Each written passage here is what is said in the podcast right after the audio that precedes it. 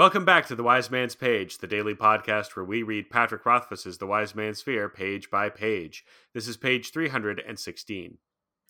Elodin looked out at us. In this ancient university, there was no skill more sought after than naming. All else was base metal. Namers walked these streets like tiny gods. They did terrible, wonderful things, and all others envied them. Only through skill in naming did students move through the ranks. An alchemist without any skill in naming was regarded as a sad thing, no more respected than a cook. Sympathy was invented here, but a sympathist without any naming might as well be a carriage driver. An artificer with no names behind his work was little more than a cobbler or a smith. They all came to learn the names of things. Elodin said, his dark eyes intense, his voice resonant and stirring. But naming elements cannot be taught by rule or rote. Teaching someone to be a namer is like teaching someone to fall in love. It is hopeless. It cannot be done. Master Namer smiled a bit then, for the first time looking like his familiar self. Still, students tried to learn, and teachers tried to teach, and sometimes they succeeded. Elodin pointed. Fella! He motioned for her to approach. Come. Fella stood, looking nervous as she climbed up to join him on the lecturer's dais. You have all chosen the name you hope to learn, Elodin said, his eyes sweeping over us, and you have all pursued your studies with varying degrees of dedication and success. I fought the urge to look away shamefacedly, knowing that my efforts had been half hearted at best. Where you have failed, Fella has succeeded, Elodin said. She has found the name of Stone. He turned sideways to look at her. How many times? Eight times, she said, looking down, her hands twisting nervously in front of her. There was a murmur of genuine awe from all of us. She had never mentioned this in our frequent griping sessions. Elodin nodded, as if approving of our reaction. When naming was still taught, we namers wore our prowess proudly. A student who gained mastery over a name would wear a ring as declaration of their skill. Elodin stretched out a hand in front of Fella and opened it, revealing a river stone, smooth and dark. And this is what Fella will do now, as proof of her ability. Startled, Fella looked at Elodin. Her eyes flickered back and forth between him and the stone, her face growing stricken and pale. Elodin gave her a reassuring smile. Come now, he said gently. You know in your secret heart you are capable of this, and more. Fella bit her lips and took hold of the stone. It seemed bigger in her hands. At the end of the page, I'm Jeremy. I'm Jordana. I'm Nick. This is so exciting. I'm so excited. what is so exciting, Jordana? It's exciting that like this is a really big moment for Fella. It's also I feel like as a reader you feel like that you're part of this moment. Like it feels like this is about to be a big moment for you and like you really get the the anticipation of of when she's up there and he gives her the stone and he has faith in her but she's not sure and like it's just such a familiar feeling and it's great and I love it and I want to see her make magic happen. Agreed. This is also a, a situation in which Rothfuss is revealing that the world is bigger than just Kvothe and his problems, right? Like Kvothe has no idea that Fella has like been mastering the name of Stone in the background of everything else that's happening, and no, neither does anyone else in the class, right? Because they're all just kvetching about how Elodin doesn't teach them anything and how it's really hard. This is kind of, uh, in some ways, it's similar to that moment in Empire Strikes Back where uh, Luke is like, you know, it can't be done. It's impossible. And Yoda's like, that's why you fail. Here, I'll prove it to you. so I, I think it is also kind of a repudiation of Kvothe's attitude because he has basically been blowing off Elodin's class and half-assing it because he doesn't like the way Elodin teaches and he feels like it's not getting him anywhere. But if he actually had been really trying the way Fella has, if he had let his mind be opened to the way that Elodin teaches, he actually probably would have got somewhere and he would have been able to learn the name of the wind. But because he doesn't have faith in Elodin's teaching methods, he just doesn't try and now he's owned. I'm sorry he's just been owned by fella fella's uh i guess her quietness about how much she's achieved i think is telling of her personality and also probably a little bit of like her place in the university as far as like the patriarchal nature of the of the university is. Like i imagine that she's probably less willing to advertise that she has has done this great thing because it hasn't like quite been recognized the same way academically as the other things like it's about to be but it hasn't been yet and i think that's why she was quiet about it like maybe she'll be less quiet about it now but i can definitely see someone with like a less certainly a less boisterous personality than Kvothe. Uh, just sort of like keeping this on the down low. Yeah, see, I have a I have a different read on it in that I I feel like if you're in a class with a bunch of people who don't like the teacher, uh, they're like your class develops an attitude about like how do we all feel about this class? How are we all applying ourselves? Oh, and, and nobody if, wants to be teacher's pet. Yeah, well, and especially like if you actually do like the teacher and are getting something from the way they're teaching, but everyone else isn't, you might not want to publicize that because it, you'll you'll make the group dynamic weird and awkward, right? Like if you actually do like the weird teacher that everyone seems to hate, that's going to make you come off weird in front of your peers. So maybe that's why she's been keeping quiet because she doesn't want to like make the group dynamic awkward. And it might come off as boastful to be like, "Hey guys, I've been naming. I've been naming 8 times." How many times have you named? I named eight times. I, I don't think that's in Fella's bag. I could see another yeah. person behaving like that, but not Fella. Mm.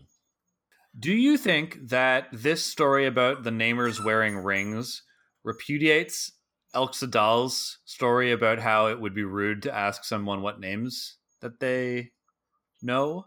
Or is it nowadays it's rude to ask what names, but in the past they would have have displayed it? Yeah, I think it's just a, a, change in attitudes. And I think that it might come from the fact that the university changed the way it did business to avoid people thinking that they were all witches, right?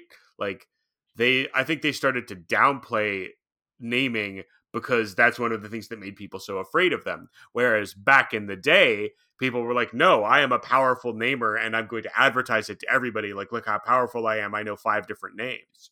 Cuz they still do wear like rings, right? Like they they still do that, but they don't advertise no, what it means. It's not clear if they actually do it or if Elodin is the one who is trying to bring it back. I think that hold on, don't don't we keeping... see don't we see Kilvin and Elxa Dal like wearing the rings, showing off that they have the rings? They just don't advertise no. what they mean. I don't think so. Hmm. I think you completely conjured that, but we'll we'll see, and perhaps the fellows in the uh, in the chat can can give us some confirmation. But I think that no one wears the rings anymore. We have the rhyme about Kvothe wearing rings, but I think that this is Elodin only having respect in the old ways in the old traditions, having no respect for the university's current traditions. And I don't know if he's like trying to bring it back or if he's just trying to um, communicate the import of the moment using old style, using the old style traditions. But uh, I don't think anyone else wears rings. Hmm.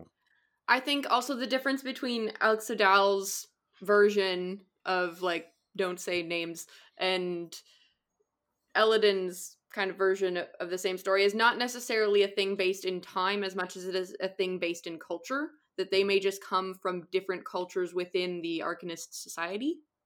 Does that make sense? I i get what you're saying i just don't agree with you. Okay. Yeah. I think the arcanist society is too small to have like subculture? different yeah i mean i'm sure there are subcultures in that there's like cliques and stuff but i think that like I suspect that every living arcanist knows or knows of. We like to say that we we can name names. Click and there and there can't be a. We don't like to say that we can name names. Click. I mean, I'm sure there are. I'm sure those those those exist. Like maybe that's why. Maybe that's why some people hate Elodin. Like maybe Hem doesn't know any names, and maybe Hem is like a prick because he's I don't think you get to be a professor at the university without knowing at least one name. But I think there's like not more than a hundred namers in the entire world. So I don't think they can have that well, many. Like, well, let's tug on that a bit, Jeremy. Is there any proof that Hem knows any names, for example. I think that I'm pretty sure that when Elxa Dal, like at some point, one of the teachers says everyone who teaches here knows at least one name. Pretty sure Kilvin says that. Okay, that's that's reasonable. But could it perhaps be a sign of the university's fall that we get to a point where there are masters who don't know naming, who don't know names at all?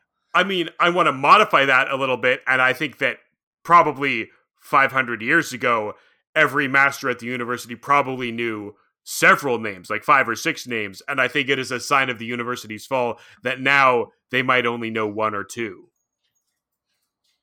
And maybe But I could maybe Hem has an inferiority complex because maybe he only knows like one. Yeah, I could definitely see that being part of Hem's deal, where he hates people like Elodin, who are you know real magicians. Yeah, who are better. Also him. he's the he's the rhetorician, right? And we know he can do sympathy, or at least he was teaching sympathy. Have we ever actually seen him do sympathy? I think it's reasonable to assume that he can, but Yeah, but what if what if that's another part of why he hates Kvothe because it comes difficult to him, and Kvothe is this natural, is this natural upstart who doesn't need to work or or you know put in the hours of study that Hem has. Hem I mean- is the logician, right? Hem's whole thing goes against that magic should exist. Basically, I know that that's not necessarily where rhetoric is situated in this story, but like you could make an argument that Hem is diametrically opposed, like Hem's position as the master rhetorician is diametrically opposed to being able to do magic at all. I mean, I would have to say that in a universe and a university where they know for sure that sympathy and alchemy and all that stuff exists, and they even, you know, at a certain level, they all know that naming exists, that rhetoric and logic would have to account for that because it would be illogical to exclude it, right? So when you're discussing the subject of rhetoric and logic, you have to account and like logically simply you know according to one set of logical principles sympathy shouldn't work but it does so here's how we logically rationalize that i think Unless where, logic is taking the place that the sort of church often takes in these fallen fantasy stories where the church is trying to stamp out magic and it's logic that is trying to stamp out magic. I don't think there's any evidence at all for that. What I think is the much more obvious and likely explanation for Hem's dislike of Kvothe is that he's racist and he's a classist. Yes, as SNC points out in the chat, he hates Kvothe because he's an asshole who sucks, and I think we can all agree on that. Yeah, that's correct. I've been saying this all along. They're saying it more and more. You don't have to like rationalize it. He's just a shithead. The, the, the logic is that he is a shithead. Do we have a letter? We have a letter here from Patrick Not Rothfuss, who has also joined us on the chat. By the way, we stream our recording sessions every Sunday, so if you want to come and chill with us, throw up some comments and questions on the chat, you can do that at our Twitch at twitch.tv slash page of the wind. Patrick writes on page 288 Hello, pagers. On this page, you get a letter which prompts Nick to talk about the Chandrian and how they may be more mundane than they seem. You say that when we encounter Cinder later, he is just doing mundane banditry.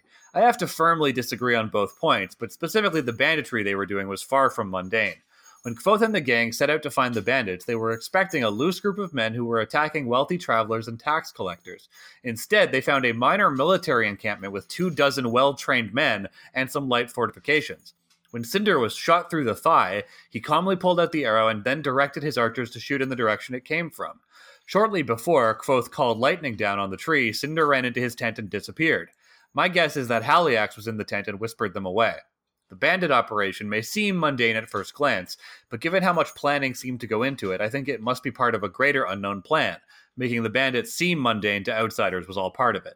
Thanks. Signed Patrick, not Rothfuss. Patrick, thank you for writing. Could not agree with you more. The Chandrian are super duper natural. Uh, the bandits are all troll men from a parallel reality. Uh, in your face, co-host. I am going to reserve judgment until we reach that part of the book. Typical. Oh, big I'll wrap around my surprise. fence and Jordana's going to me. preserve judgment. Jordana, just wildly speculate like the rest of us. I can't wildly speculate from up here. Hmm. Pretty sus, Jordana. Pretty sus. Have we ever played a game of Among Us? We should definitely throw together a game of Among Us. Maybe like share the room phone. code with some patrons and do Mhm. like a patron uh, Among Us game and we can stream it. I want to be clear that I was saying pretty sus before I'd ever played Among Us. Yeah, but Among Us amplified sus. Hmm, that's pretty sus, if you ask me. Uh, and we'll be pretty sus tomorrow on another page. Uh, can we start up a music festival and call it Sus by Sus West? uh,